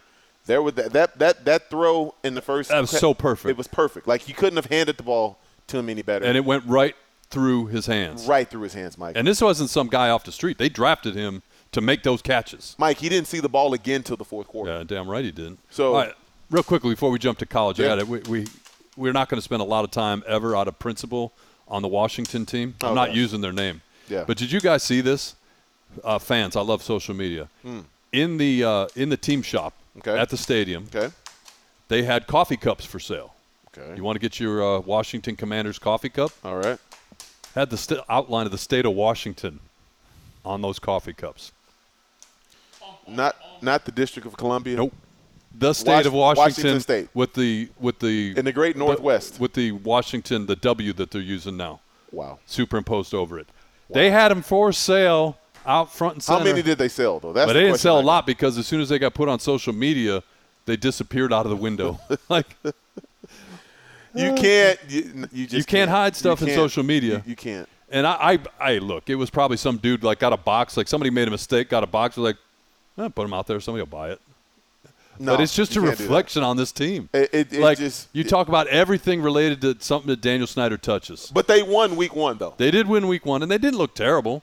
and I mean they played a Jacksonville team that I think is going to be better than what they I were. 100% agree with that. I think Doug Pederson will have this team going in the right direction sooner than later, and I think for, for him to to be able to assimilate a coach that knows what he's doing and not operating out of fear and, Yeah. and you know, not not damaging uh, uh, you know Trevor Lawrence and and and beyond pre- repair. You know, I I just feel like he's finally got a coach that knows how to coach him. And I think he probably feels so much better, even though they lost. I think the future is still brighter with Doug Pederson than what they were this time of year. and I think somebody made the point, and I agree with this. They're doing things now with Trevor Lawrence that should have been done a year ago. You know, uh, and and you know, so there'll be some time to Sure. to make up some. bre- But I agree, they looked a lot better. I know the answer for you, Sean. You got it. Like, do you have a FanDuel account, or, or I do. Did you? And I and our friend Marco D'Angelo, who I, I do a radio show with here in town, and he comes on weekly, and we were talking to him about the win totals for the teams. And I finally opened up an account. Ah, man, it was like the rush. Like I, I'm sitting there in front of the game with my phone. I'm like, yeah, Feeling but, good. But anyway, uh, t- I'm gonna I'm gonna tell you the three that I put money on. Not not serious money. I don't have a problem. But uh, the future bets, not, Okay. not game bets. I bet uh, I bet money that the Buffalo Bills would win the NFC or excuse me the AFC East. Okay. That's a I think that's a slam dunk. Yep. Yeah, yeah. Yep. Uh, I I bet this one I was a little scared of after last week, but there's still a lot of football to be played. I took the Packers to win the NFC North. I might I might think about that one. I would have never done that. No, you wouldn't have. No. All right. I had Vikings winning that division from the get go. All right. And then the one that I just took, the win total for the Jaguars was six and a half. I took the over on that one. Okay. So I like are, it. those are my three future bets Since that we're made. talking that, can I give you a bad my, my bad beat of the weekend? Yeah. What I that? took. So I had a parlay going, would have paid $188. Vikings, I laid the two and a half against the uh, the Packers. That obviously came through. Right. Took the Chiefs over the Cardinals. I thought that was going to be a gimme to begin with. No doubt. Uh, all I needed was the um, Titans to beat the Giants. I don't know if you saw how that, that game was ended. happening. I mean, big Holy shout out. hell. Big shout out to Brian Daboll. I mean, Yeah. he, he, no. he got that team ready to go, and they looked like a team that, that had a plan. It may not be a great plan, or they may not have the talent to execute the plan at all times, but they had enough gumption. One, I love the going for two on the road. Oh, Do not to. settle for Yeah. the tie because I think you're that's going great. to lose. And the NFL is so averse to that. I think it was great. I, I, I- I mean, all, all these, you know, I don't even want to get into it. But I'll just say, I love the onions of Coach Daboll to actually go out there and actually go for two. Week one, show your team that I'm all in. yep. Young coach, young team, quarterback. Everybody needed that win, Mike. Absolutely. Saquon Barkley come back Saquon off needed injury. it. Daniel Jones needed it. Yep. The offensive line needed all the beatdowns that they've taken all off season. Yep. They could tell those people to shut it at least for a week. Should it? All right. On the other side, we get into a wild weekend in mm. college football. That's coming up next on Training Gross. Yeah, yeah. Train and Gross. Welcome back, Training Gross. College football underway. Just avoided a, a throat punch there. That Yeah. bad. Yeah. That's what happens when you get out of line on this podcast. Mm. Uh, I don't even know where to begin. Wild, wacky weekend of uh, college football. And I think we'll rebrand this podcast. Let's call it the Sun Belt Weekend Review. Because I, and again, I'm going to be, if I'm crossing any lines, you tell me because Notre Dame, unfortunately, is part of this. But I, the, the one thing, college football is so skewed, top heavy, whatever you want to call it. But the, the thing that I love, Mm-hmm. thing that I absolutely love is when teams like the Sun Belt teams go to Lincoln, go to South Bend, go to College Station, And win. take your lunch money and win. One I mean, we're point five million We're talking between 1.5 and 2 million dollars each Mm-hmm. to those schools to go to those respective cities and play the game. And the expectation when you roll in is that you're going to take the loss and go about your business the rest of the season, but know that you've paid for the soccer team or the baseball team or the volleyball team, whatever they do with that money in those athletic departments in the Sun Belt Conference. And no, they're not going to do that. They're, they're going to go in and they're going to represent, and this is their day. Absolutely. You know, you will tell your kids and your grandkids that I was on that team that went into South Bend and won that game. Went into college station. I was in that game in Lincoln that got Scott Frost fired Fired. after he just got his contract. Georgia. Southern. Georgia Southern. But he took a pay cut though, so it, it wasn't as Should if he got a pay rate. Most, pay raise. mo- most, most Nebraska fans felt he should have never come back. Uh, that's and the correct. question is, does Trev Alberts survive this? Because you can get up there and lay Scott Frost out now for everybody to see, but you were questioned all offseason why you bringing this man back. And if you can fire Scott Frost, you can fire Trev Alberts. Yeah, because your. New Mexico or your Nebraska uh, they're both they're both alum. ain't carrying you. No, they don't care. But uh, bad, bad weekend Yeah. for, for those teams losing to Sunbelt. Eh, But not making excuses for anybody. When you Mm-hmm. look at your four years in South Bend, wh- who did you guys play? Somebody come to town, the equivalent of Marshall, a money game? Air Force. Air Force. And how hard is that? Air Force is unique because of the way they play, but to get up mentally to- when you know you've got USC out there, you've got you're just coming off Ohio State, and you've got all these games that you play when you play at Notre Dame. You can't take Air Force for granted, Or you BYU. can't take Marshall for granted. Yeah, we lost to BYU. too. BYU. Yeah. So, Mike, you're always when you play at a place like Notre Dame, and I'm not saying that Notre Dame is the only one like this, but when you have a team that is nationally prominent, you're going to be everybody's game that is circled on their list. That they're going to go out and they're going to be like, we got to go out and represent because if we represent in this game, everybody's going to see it. Everybody's going to talk about us. We can absolutely make a name for ourselves. So I love the fact that we were that game for everybody mm-hmm. because it made us have to be up for the game as well. Can't take anybody for granted. Can't take anybody for granted, and you can't afford to come out with your C game because if you come out with your C game, you're going to get embarrassed on your own field, which has happened a couple times, and Yeah. it just happened in Marshall. Happened last year with Cincinnati. So I look at this team, Mike. They're 0 2 under the Mike Freeman era, 0 3 in his first three games, which no starting, no coach has ever lost their first three games at the University of Notre Dame. That's a that that's that's a, a, a new one. But uh, I look at the future for this team and the future for this program, I think it's in the, in the right Yeah. direction, Mike. I know a lot of the, the, the, the staunch Notre Dame supporters are kind of nervous right now. They're looking like we're 0-2 right now. We just lost on the road. Everybody, nobody flinched at the Ohio State loss. No. Nobody flinched. Everybody knew, okay, we could lose that game because that's a team that's nationally ranked too. But the thing that I didn't appreciate about the start of the season, Mike, is name me another school where you have a brand new head coach and you don't have any stability at the quarterback position and they're number five in the country to start the season. Notre Dame was set up for failure this year, in my opinion. I'm not I'm not crying sour milk um, because there's no moral victories, but I'm saying any other team that has those qualifications heading into a season, you're not putting them as the top five team in all the land. And I know with the name brand recognition and everything else that goes along with it, you still have to look at it at face value. Absolutely. A brand new coach, no no certainty at quarterback. How do you expect that team to run the gamut and, and be a, a major player when it comes playoff time in November? And I think that's where Notre Dame's reputation probably hurt them a little bit when you go into the season in a, in a reputation in a positive way. No doubt. And then you lose your quarterback who was questionable to begin with, where he's out. Yeah. And you know, and I- think I was guilty of it. Now we were talking about this uh, on another show, where I said, look, you know, this is a good team. Understanding there are some issues, and this might be a, a year or so early based on what they got coming. Yeah. Right. And right now they got no speed. It's always risky to talk about recruits and that sort of thing. Sure. But you know, you talk about uh, you know winning the recruiting wars and getting headlines when there's not football going on. Mm-hmm. Yep. It was all Notre Dame this spring and summer when, where they were going out, and that staff, including Coach Freeman, were going out and killing it. Yeah. And bringing guys in like they were guys they didn't think they had a chance to get are Yeah. now coming to Notre Dame, and now to your point, premature. Now you're 0 2, and Coach Freeman's got to fight the fight on two fronts. Number one, you got to right the ship here without your starting quarterback, and it was a questionable quarterback room to begin with. Yep. And at the same time, you and your staff got to guard that heralded recruiting class because Yep. you know what's happening out there. Yep. You know what hap- what, what what's the Michigan coaches doing? What are the Georgia coaches doing when they come across a kid And that's already? Alabama. Yeah, you're damn. T- you just lost to Marshall. You want some of that? Like you Yep. know that's happening. No doubt about it. And so they got to fight the fight on multiple fronts going forward. Mike, there are a lot of, of surprises in this week of, of college football, but it really isn't, it shouldn't be a surprise because, Mike, we're still talking about 18, 19, 20 year olds, and they're not perfect.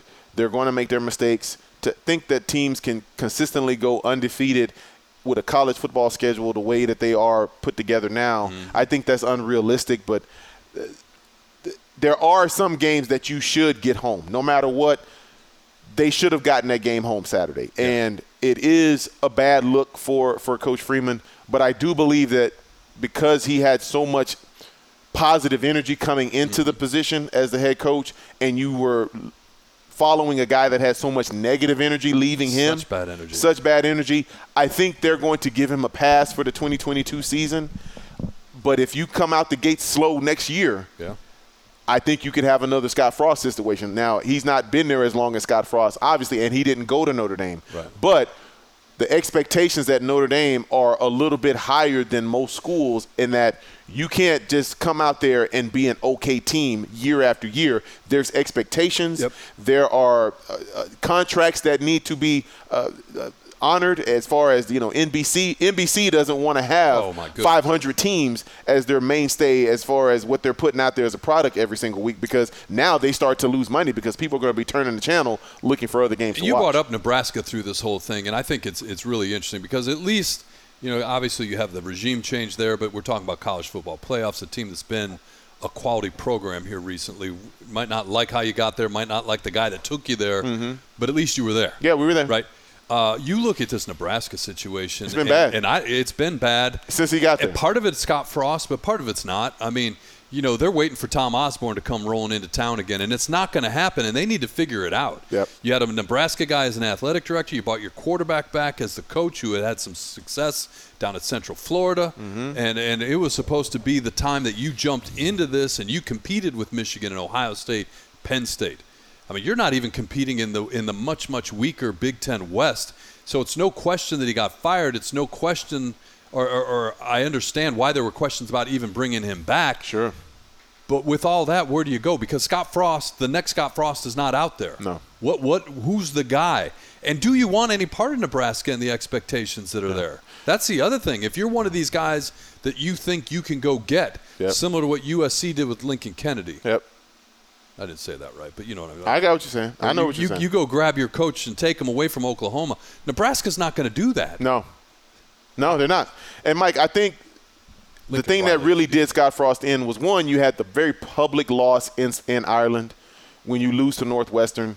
You can't lose that game in Northwestern when you're essentially up Yeah. and you blow that, and then you come home and you lose to Georgia Southern, Mike. Georgia Southern.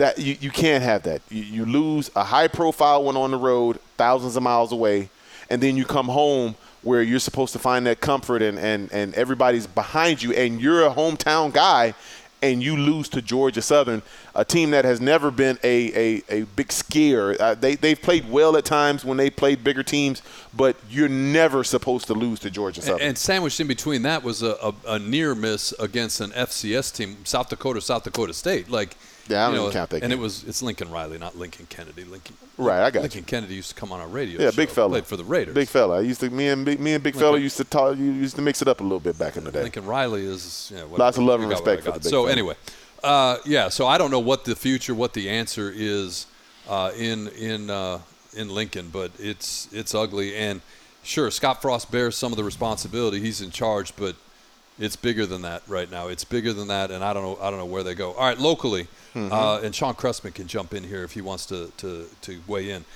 Uh, two losses for the local teams this weekend after opening weekend wins. Uh, but you know what?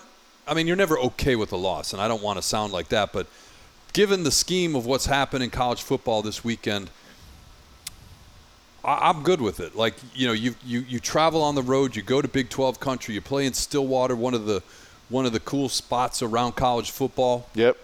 and you know you were in it for a while you know you got stuff you can work on but it's okay. You played that game and i thought it was a good look. Even in a loss i thought it was a good look and they're coming to tempe oklahoma state a year from now. So hmm. it's good. You can tell your fans you can do that. Same thing down in tucson you know you, you, you were clearly outclassed hmm. physically by a middle of the road sec team but you didn't collapse. You didn't embarrass yourselves, and uh, so it is what it is. And now you get to go to Starkville next year. But I, I, you know, like I said, am I am I too Pollyannish about this? I thought it was cool. I, I, I mean, it's fun as a- Oklahoma State, Arizona State. It's good stuff. It's fun as a fan base. You get to go play, you know, in Stillwater. But I mean, was ultimately you're still looking at a team that in moments was undisciplined, and you're looking at a football team that you know uh, went over on third down, and you're just you know. So yeah, it, it, there were some positives. It was a fun weekend, but ultimately you're. I don't. I want to say you're incredibly ple- incredibly pleased by it. You're supposed to win. Yeah, I mean, you're, and and when you don't win, everything gets magnified, and that's that's the biggest part of it. I think for Arizona State, if they didn't have all of the turmoil leading up to the season, maybe it's not as bad of a loss. Right. But the fact that you've had the turmoil, the fact that you've had the uncertainty about the state of the affairs mm-hmm. with the program, and then you go to Stillwater and, and you lose the way that you did, it speaks to where is the leadership? Where is the the resolve? Where is Herm Edwards? Where is the Herm Edwards effect on this football team? He's supposed to have that effect in the fourth quarter, Mike. He's supposed to be that calming presence Yep. that that is the difference when it matters most, and he hasn't been there since he's gotten here. You, you've seen this team win games, but they haven't won the games that Herm Edwards was hired to win, and that's something point. that that you, when it when it comes down to it, Mike, the way that he runs this program like a CEO essentially, and he lets his assistants really kind of take the charge here. I, that only it only looks good when the team is rolling. Yeah. If you are a team that that has had hadn't had any success in the Pac-12 and they don't look to have any success anytime soon in the Pac-12, then this whole situation, this whole regime is all under uncertainty, and, and I don't know how much more Arizona State is going to follow this guy. And that's fair point. And I'm just looking at it from the standpoint of performance versus expectation. And the other thing that I w- and I know it's an incredibly hard thing to do if you're an athletic director is to put together those schedules that match your team and give your fan base what they want. And- Sure. And, Sean made the point earlier, and I, I mean, he to agree to a degree, he's right.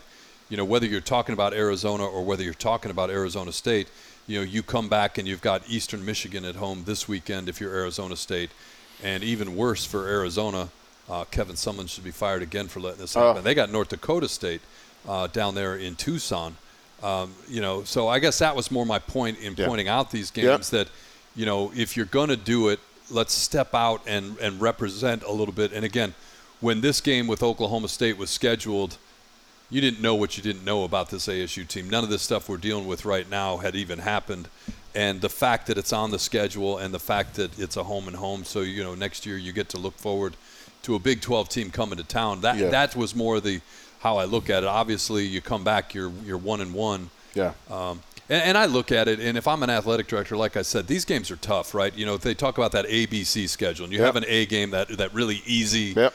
uh, you know, tune-up game, if you will, and you got the B game, that Yep. middle of the road game, and then you've got the C game, your Oklahoma State or Mississippi State, if you're Arizona State or Arizona. That's a hard thing to do, and it's a hard thing to know when you're scheduling for 2033 Right. where your team's going to be. Right. So I could schedule you against Alabama right now, and you could say, "Oh, geez, it's Alabama." And then Nick Saban retires, and you know they, they take it down to the studs and start a build over, and all of a sudden you're playing. You know, uh, Yeah. you know, I don't know who the middle of the road or, or lower end SEC is, but that you know that, point they're playing Kentucky. Kentucky instead of Alabama, right? Yeah. So um, it's it's a tough thing to do. Mike, if you're Ray Anderson, you hired Herm Edwards away from ESPN with the hopes that he could get you back to ESPN. He Yeah. hasn't sniffed ESPN. Yeah. And to me, that's the biggest indictment. They haven't been relevant. They haven't been a program that ESPN has even thought about talking about, Mike. Right. And the whole thought of bringing Herm to this program was to uplift the, the, the profile. And I don't think Herm has lifted the profile of Arizona State to the point where he, he hasn't gotten it to where his old job was. Right. And if you can't get it to where your old job was, Mike, what have you really done? No, and I think that's a fair point, and similar to what we were talking about before with the Cardinals, you know, and who's linked to who. I, I got to believe, and again, this is purely speculation on my part, but if if if Herm Edwards doesn't survive, how does Ray Anderson survive? You know, this is an indictment on Michael Crow at that point, the president of the university. And, and this is I'm going to put this out there, and it's not meant it's not going to come out the way it is. But we've had this conversation for years. When you look at ASU, like what are you and what do you want to be, and you try to change it up, and that's what Ray Anderson did. Yep. And, and to date, you would say it probably hasn't worked out the way you had hoped it would. Yep. But if you go back and look at every coach that's been at ASU since uh, since the I don't know since the 70s, you know, on average, you know, they win seven seven and a half games. If you look at their career, divide by the number of the games they coach. Yeah. Now Herm's a little skewed because he had the COVID year in there, and I don't want to be unfair, you know, when you do the math, so I'm not going to do that. But you know, it it is what is this program? That's I think a question that they haven't answered, and you know until they figure that out. Uh, but it, it's it's the question that a lot of teams ask themselves. But Mike, the, the frustrating thing about Arizona State is you have so many names around the program. Just think about the coaching staff. Just think about the NFL experience that you have just on the coaching staff alone. Yeah. Think about the defensive side. Antonio Pierce, Super Bowl champion. Uh, Coach Marvin Lewis, Super Bowl champion as a defensive coordinator. You're supposed to be much further along than where you are right now with that caliber of, of coach. Ideally, now is something to be said. Well, maybe they were just names, and maybe there wasn't a lot of substance outside of the name. That I can't speak to that. But the one thing I would say, if I'm Ray Anderson and I'm looking at Herm Edwards, you you, you had me bring in all these guys to to change the culture and to change the profile of Arizona State, and they've done the exact opposite. They've tried to do things in a way that that maybe it seemed like they didn't know uh, college was a little bit different than the NFL. Well, and I think you make a good point. If if Herm Edwards is the CEO, and and you allow the things to happen underneath you that are happening, you're responsible. You ultimately have to be responsible. You're responsible. And we've said that all along. Take Herm out of it for just a minute. When you talk about college coaches, Sure. college football, and, and I would say big time college basketball coaches. Sure. What the one thing that you always hear about them that they are is control freaks. Yeah. Like, and when something goes sideways on their program, they can't claim ignorance because you can't control this thing 24 7, 365 and say, "Oh, I had no idea that was going on. So I, I, I think if you're going to wear that CEO mantle, you can't have Antonio Pierce do to you because he did it to Herm Edwards. Absolutely. I trusted Antonio Pierce. I hired Antonio Pierce. I gave him this opportunity, and there's some that said, and I don't know if this is true or not. Um, Sean usually gives me a side eye if I say something that's way crazy. There are those that said maybe Antonio Pierce at one point was the heir apparent to Herm Edwards if this thing got where they wanted it to go. Sure. Herm's not a young man. Right. And so at some point he may want to retire. Antonio, if this goes where we want it to go, Sure. here, you, here it is. And, and we saw how that happened. No, it has not worked out at all, Mike. And and I, I just I, I feel bad for these young men who came with the high expectations of being coached up by a really good coaching staff because I, I would say roughly seven or eight of the coaches currently on the roster for Arizona State have had NFL experience to some capacity, either as a player or as a coach. And for them to still not have cracked the top half of the lineup in the Pac-12, Yeah. that, that's that's a real indictment. And I think at some point there, there's going to be some jobs that are going to be cost in order to answer for it. Well, and, and, and the last thing before we get out of here is, you know, with this whole ASU thing, and we said it a couple months ago, and I'll say it again now because nothing's changed. The NCAA is twist, letting them twist in the breeze, and you know, they I think they got a little bit fortunate this year, mm-hmm. it's, and it's hard, but they got a lot of quality players through the transfer portal this year. Absolutely. I don't want to say it was luck, but they got some good players. Like to do that every year is a hard thing Sure. but it's it's killing the recruiting. And you know, there's some people that think that they're going to get a slap on the wrist, and that may very well be true. There's some people, and I don't think this is true, but you see people out there saying, you know, you got to throw the book at them. And more than likely, it might be somewhere in between. But what the problem is, you don't know what it is. And Mike, and, and they're just twisting right now. Absolutely. you can't recruit like that. And Mike, think about you. You were just saying how they were recruiting negatively against Notre Dame. Yeah. Think about how they're recruiting negatively against Arizona State. Yeah, Is Herm going to be there? Is Antonio going to be there? Is Marvin going to be there? Are Yeah. these guys going to be here? So, you, you, why would you go to Arizona State and you don't even know if these coaches are going to even be around, or if Arizona State is going to even be eligible to do anything in the next come next coming few Yeah. years? So, I, it, it- you talk about negative recruiting. I, I think the whole Pac-12 has got a big leg up on Arizona State to where they almost become irrelevant because uh, there's so much uncertainty, Mike. There's there's so much up in the air, as you say, around this program. It, it's hard to get a top recruit that's not from Arizona to come and play here. And the fact that they don't recruit Arizona, I don't understand that. I heard Michael Crow on the local radio uh, this late summertime, and he was virgin, he was begging the NCAA rip the Band-Aid off. Let's go get whatever it. it is. Whatever it is, just give it to us. Just finish one way or another. Put us out of our misery. right? And and it, it may maybe maybe it maybe it turns out to, to to the side of the equation that says slap on the wrist. You can overcome this. Maybe maybe we take a scholarship or two away. Maybe we, you know, give you give you a little minor infraction penalty. The damage has been done, though, Mike. Well, it the, clearly it's been done this recruiting class, and unfortunately, and I think this is kind of the point that Michael Crow is making. This this next year's class is no better, and and you know, thank you, and I, let's it all comes back to Kevin Sumlin for me. Oh, you can't put back to back to back bad recruiting classes out there. No, it kills the program. It kills the program. Kills it. So, all right, uh, that's going to do it. Wild, wacky weekend. We didn't even talk about Texas, Alabama. A, a team that uh, uh, Alabama, two, that, two that- coaches that, that know each other, and, and I think Steve Sarkisian really wanted to beat Nick Saban, and he had he Yeah. had him right where he wanted him, Mike. Had him right where he wanted him. Shout out to Bijan Robinson, Tucson kid, Man, he's a grown man. grown man, and people thought he was crazy. No, He said, crazy like a fox. Well, he said he's sitting there in Tucson. He could have played anywhere. Absolutely. Like he, it's not like he was deciding between two offers. He could have played at Alabama, sure. could have played at Ohio State, Been one of ten. could have played at USC, One of ten. could have stayed home. Why? Oh God, why? Um, he said, I am going to the University of Texas because they give me the best chance to go to the NFL. And people thought he was crazy. And look at him now. I mean, he's a Going Heisman draft, finalist. He's going to the NFL. Yeah. Oh, he's definitely going to NFL. He's going high in the NFL. and he's too. got a he's got some of the coolest NIL deals. absolutely. He's got the Lamborghini of Austin. Wow. How, How about cool that? is that? How about that? That's that's a hard. Twenty-year-old car- kids, you got a Lamborghini. That's deal. a hard car to drive in Austin because there's a lot of hills. There's a lot of a lot of levels in Austin. So I mean, it is it's cool to have, but man, I don't know. Like some of the parking may be a little tricky.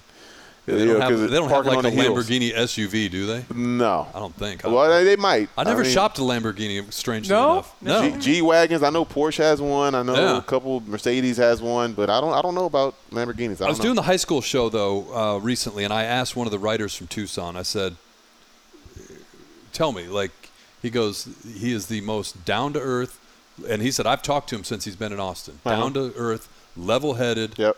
family, uh, kid with a very strong family." Yep. And he said he will be just fine. Yep. He will be just fine. And he was on a podcast. You I didn't hear it, but like somebody that. brought it up. He was on a podcast and said, "We don't talk about it when, when you're in the locker room." Because the question was like, "How do, how do how do you guys handle NIL in the locker room?" We don't. I don't talk about my grades. I don't talk. I don't talk about NIL. We talk about football in the locker room. There you go. You know. Smart I mean. I think at some point you know, Absolutely. you know what, It's public knowledge. right?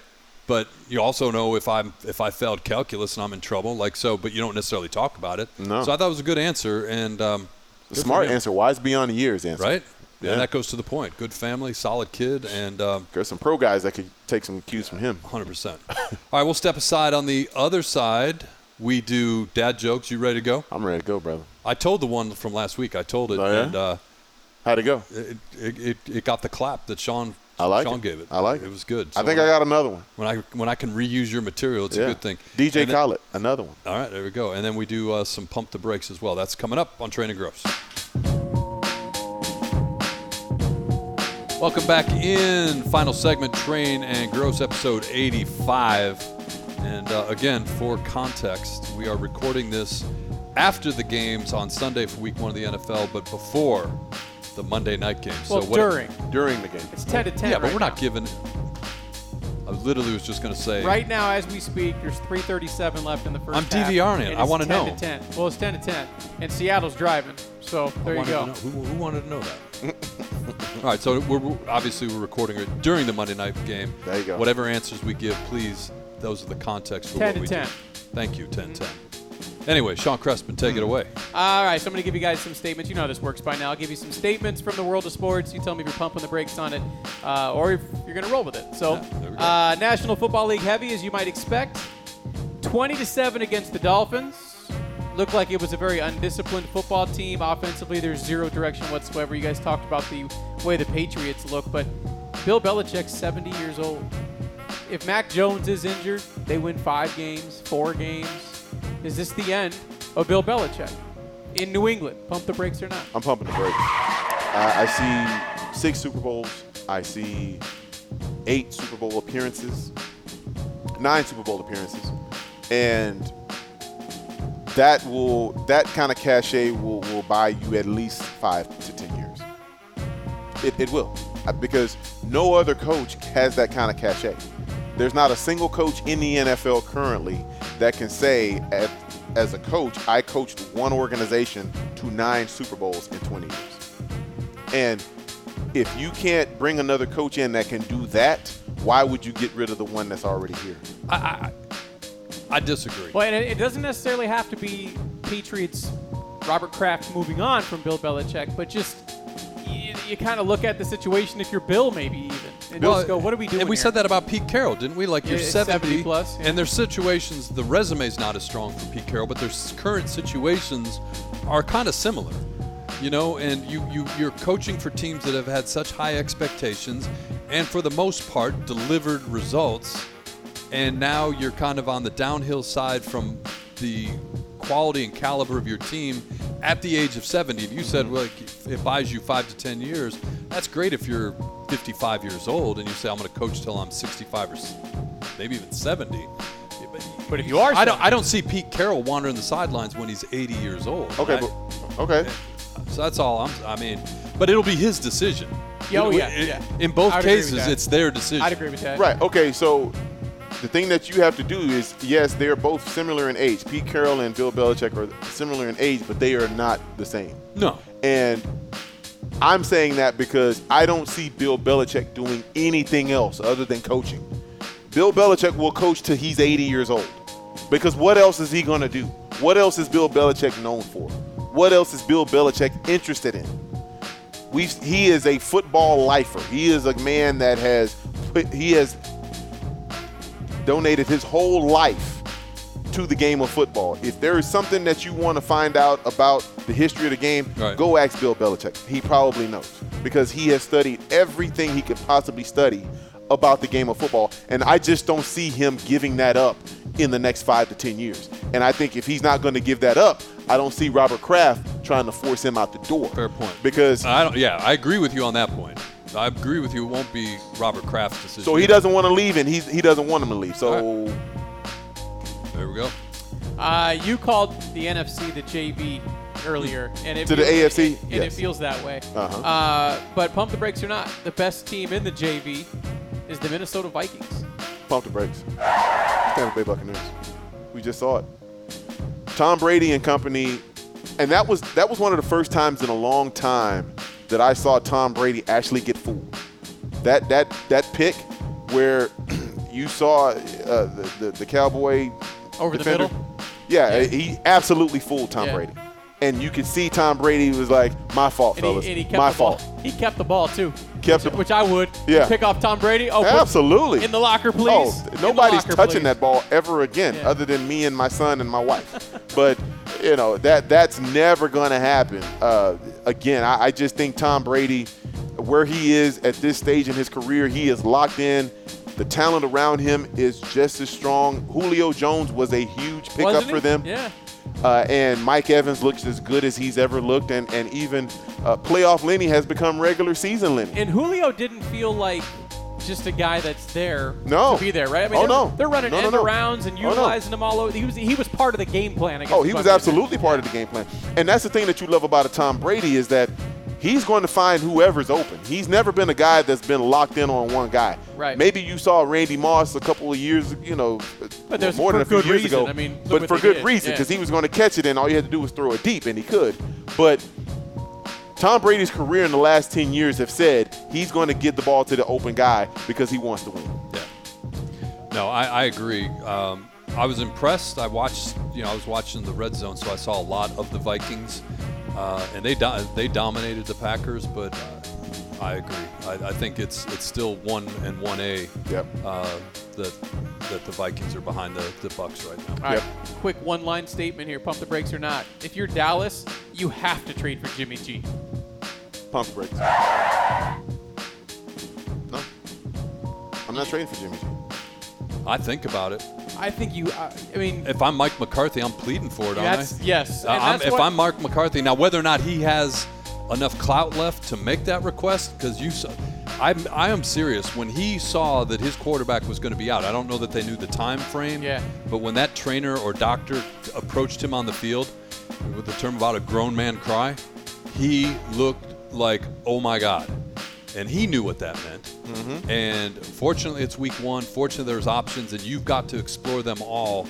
I just don't know if Mike McCarthy has the clout to walk into the owner's room, the GM's office, whatever. I mean, who's the backup right now? DiNucci?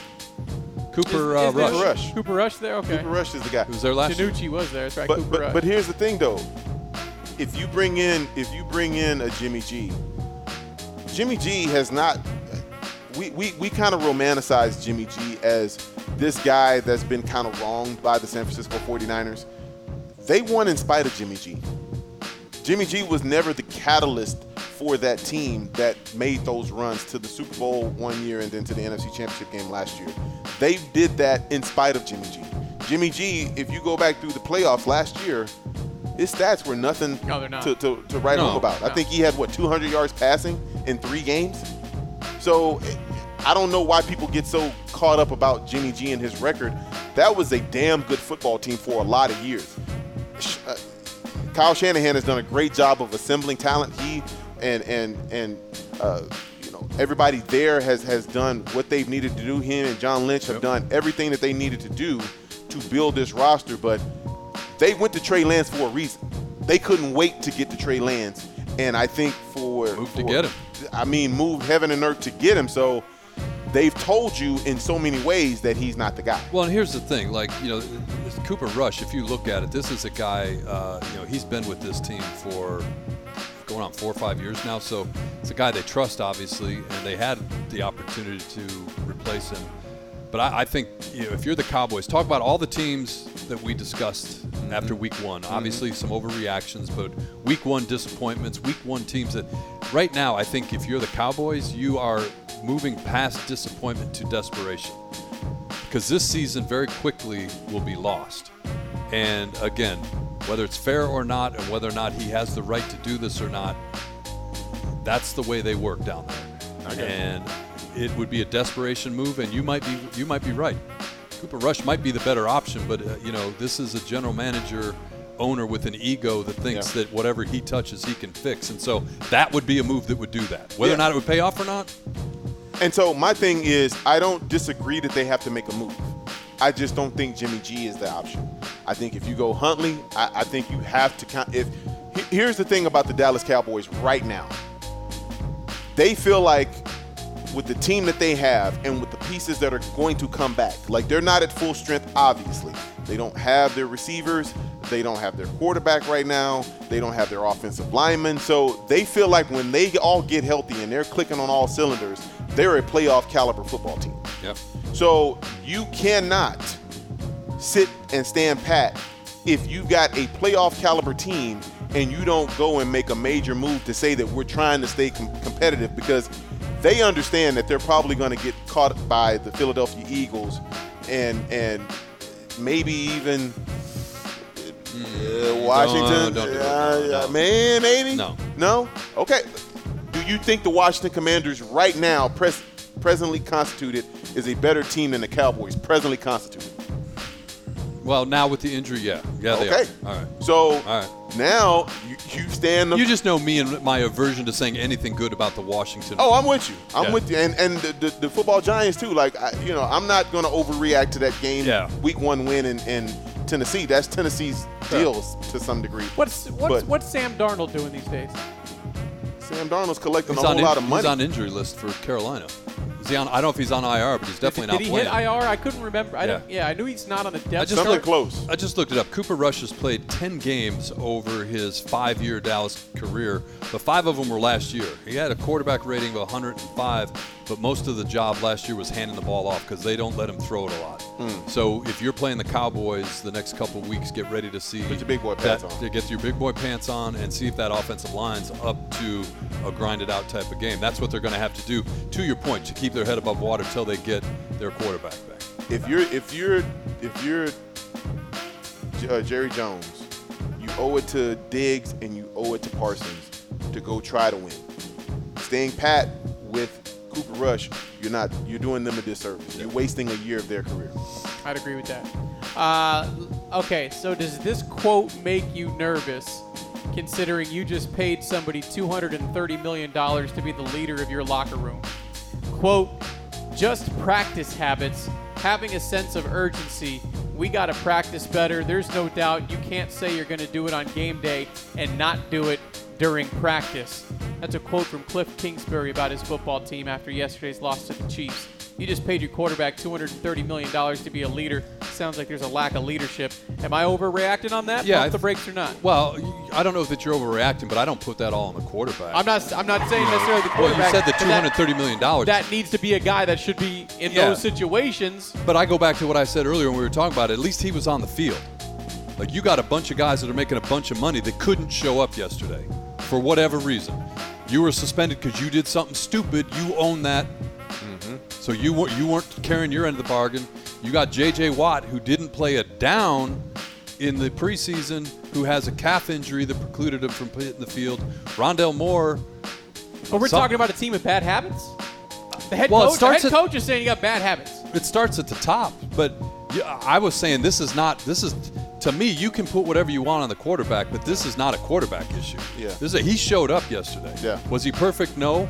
The offensive line in front of him was bad, but this isn't a two hundred thirty But million this, quote, dollar issue. this quote ain't about yesterday. This quote is about a. This is from the head coach talking about in a locker room that's got I understand bad that, but you- got bad habits. you, but you prefaced it with two hundred thirty million dollars. Right, because if I'm paying somebody $230 million, they're going to be leading those habits. But he was there. He was there. And Like- my yeah, go ahead. no, you're right. My, my thing is attitude is a reflection of leadership. Yeah. You're the one. If you want to set the tone, go set the tone. Don't talk to the media about this. Go do it. Because remember, you, Steve Keim, and Kyler Murray all got extensions. So every all three of y'all are on the clock Yeah. right now. And so you start talking about who's to blame, and you start slicing that pie up.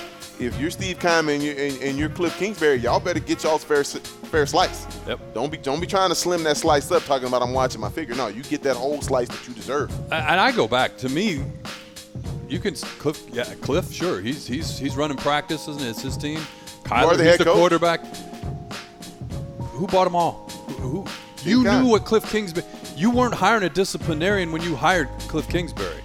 You can't see anything in his past to say, okay, we're, we're bringing a guy in to clamp down here, to tighten it up, to run a tight ship. That's not what you hired. And that's not what he did. That's not how He never did that. He never handled himself that way. He always seemed, oh, thank you, we got Kyler Murray. Like he always seemed so grateful that we got Kyler Murray. The the the the power or the the the leadership never was established because he always came in like the grateful coach who who was just happy to be there. I, I need to know, and I think I think we do at some level. I, I what, why does what, what is Michael Bidwill saying here by bringing Keim back year after year? Like you see the failures, you see the, the way this roster is constituted. Even if they would have practiced hard,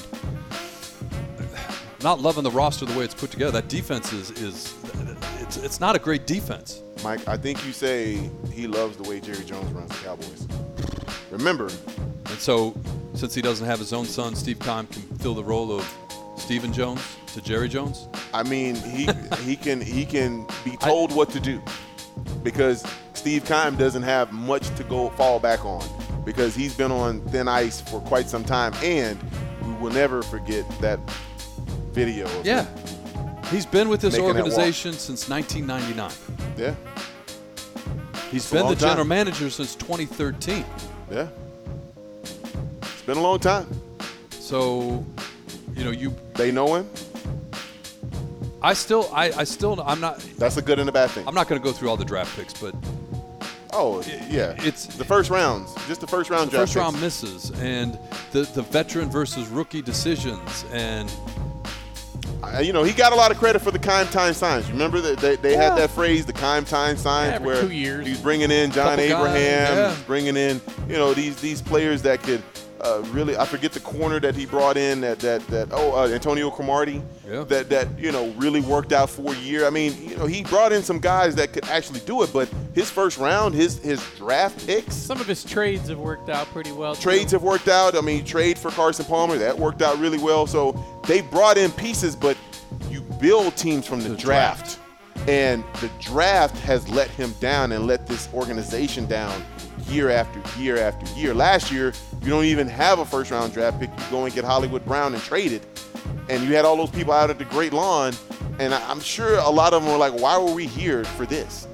To bring in a guy from your your your plane, basically Yeah. your helicopter and like, oh, this is our first round pick. This is who he, he's he's more valuable than the first round pick. I, I know a lot of people have to be saying, really? yeah. Okay. A- And, you know, so so many and again, week 1, so many questions, but starts at the top here. I'm sorry, 2013. I'm going back and looking at it. We're not going to do all of them, but I'm looking at you, Josh Rosen. I'm looking at you, Robert Nkemdiche. Oh, okay. All right, we got one more that's more fun. You want Yeah. to just jump to this? That's Uh, all right, so if you listen to the program for any length of time, you know that we enjoy no a, flavored candles. We enjoy a, a Cereal? a donut or two before the show starts, That's right? we. We didn't have that today, no, but usually it's, it's something involved. Damn it. Uh, some website called Thrillist, Thrillist.com. They ranked 24 classic donuts from best to worst. Oh, God. I want you to pump the brakes or not on their starting five. Okay. Okay? Coming in at number five, a favorite of our program, the apple fritter. Oh, is coming in Underrated. at, at number five. can't go wrong with apple fritter. The uh, the tagline next to it says the healthiest donut there is. It's a whole apple in Whole every apple, apple right in there. Uh, number four, raspberry jelly. Number three, old fashioned. yeah, I know Yeah. what that is. Those are the twists. Yep, that's it. Yeah. Number two, the rainbow sprinkles. Anything with sprinkles, you miss me. And number one, the glazed round donut. The traditional. The traditional traditional glaze. donut. That's their starting five. As their top five. Are we pumping the brakes or not on that five? I'm pumping the brakes on that. on the that starting top five. five. What's missing? so you're missing the, the chocolate glazed. That's yep. Chocolate glazed is delicious. You're missing blueberry. oh, blueberry. You, you, how do you not have blueberry in the top five? You're also missing donut holes. Blueberries coming in at number nine. Oh, Donut Yeah. holes, though. Donut holes number six, just outside the starting five. Sixth man of the year. Yeah. so if, if Donut holes have to be. They got to be bumped up. I scratch it and I start, apple fritter goes in the number one slot, and then you build it from there. Uh, I put it number two. Uh, you can't go wrong with glaze. Traditional. That's true. Want to hear something funny? go uh, ahead. Karen, my wife, school principal, she had uh, student of the month Huh? uh, assembly today. Okay. And she brings donuts in, but she was running late. She goes, "You go get some donuts." So she usually goes to some other donut shop. I treated the kids. I went to Bosa. Attaboy. Yep. and I said, "Would you please give me two dozen mixed?" Then I'm thinking to myself, you know, they put the ones in that nobody wants when they do. Oh, that. yeah, yeah. I said, and give me a box of the glazed. And so she called me later. She goes, you know, there was a whole box of glazed in there. And I'm like, oh, please be happy, please be happy, please be happy. She goes, the kids love those. I'm like, yes. so to your point, you got you got to go with the glaze. Glaze is always All right, number so number one. one glaze, number two apple Fritter. fritter, and then Blueberry. blueberry. Absolutely. You got to go blueberry. Is this, this Donut holes after that. Is Chocolate cake donut though, a cake donut with heavy chocolate on it, that came in. Chocolate frosted came in at number seven. but it's got to be cake, not the not the uh, well, chocolate cake came in at 21. chocolate cake with chocolate frosting. I'll kill it. All right, how about is, is this disrespect? Cinnabon coming in at 20. Cinnabon, man. Uh, Cinnabon Cinnabon's too sweet. much. Like I go into sweet. diabetic coma after Yeah. like two bites. Yeah, Cinnabon. I I'm, see I'm people eating those at the airport, and then you eat it, and then you sit on a long flight. No, no. Boston can't do- cream. Anybody? What's No, that? I can't do Boston I, cream? I cannot do No. Boston cream. No. Crumble crumble cake came in at number eight. I'm okay with jellies every now and again, but it's not my not my Raspberry, go-to. no, no. Plus jelly. me, like Get jelly out of here. I'm the guy who's like, hey guys, how we So miss right me, down the front of my shirt. Miss know. me on the sprinkles, he said. Miss me on the sprinkles too. No, no Yeah? sprinkles. When I was a kid, maybe. Give me the donuts, man. My daughter's volleyball team used to like to sprinkle donuts. Like that, I think that's the audience there. Yeah, no, you, right. miss, you miss me with sprinkles. There you have If we're it. doing the official donut list of the podcast, the, Yeah. the Training Gross podcast, Yeah. or the Sunbelt, no, we're not doing Right. that. It's got to be. It's got to be that. All right, so that's that's the pump pump the brakes this week. right, here we go. Uh, time for B Train's world famous, and I do mean world famous dad jokes of the Mm-hmm. week. There is a grading system to this uh, this particular segment. B Train will deliver the dad joke. No matter what, he's going to get one of these. If it's a, if it's a quality dad joke, you're going to get the uh, the applause. You're hear the applause. If it's uh, above and beyond, we're all going to tell our friends you get the standing up. All right, there you go. But there is that chance it doesn't land. You get the old Price is Right. Wah, wah, wah, wah. He's giving you the side eye. I know it's happened before though. Mm-hmm. So all right, here we go. Here we go. All right, here we go. what did one ocean say to another ocean? What's that? Nothing. It just waved. I like it. I like it. It's just terrible enough. The delivery was right on. I like it. That's good stuff. He just waved. Get You it? gross. You get it because there's waves in the ocean. That's where the video comes into play. That's going to do it for episode 85 of Training Gross. Appreciate you dialing in. Follow us on Twitter at Training Gross. I'm going to put a Twitter poll question out there. Uh, with, Donuts? Starting uh, five. Not donuts because there's way too many. But I'm going to ask the question that we kicked around a little bit and you and I disagreed on, so that makes it better uh, theater. Uh, division games in week one of the Oh, NFL yeah. season, love them or hate them. Okay. And so we encourage you to go check us out on Twitter, Training Gross. Vote on that poll. That's right. And we'll talk about it again next week. For B Train, for Sean Crespin, Mike Gross, we'll see you next time on Training Gross. We'll holla.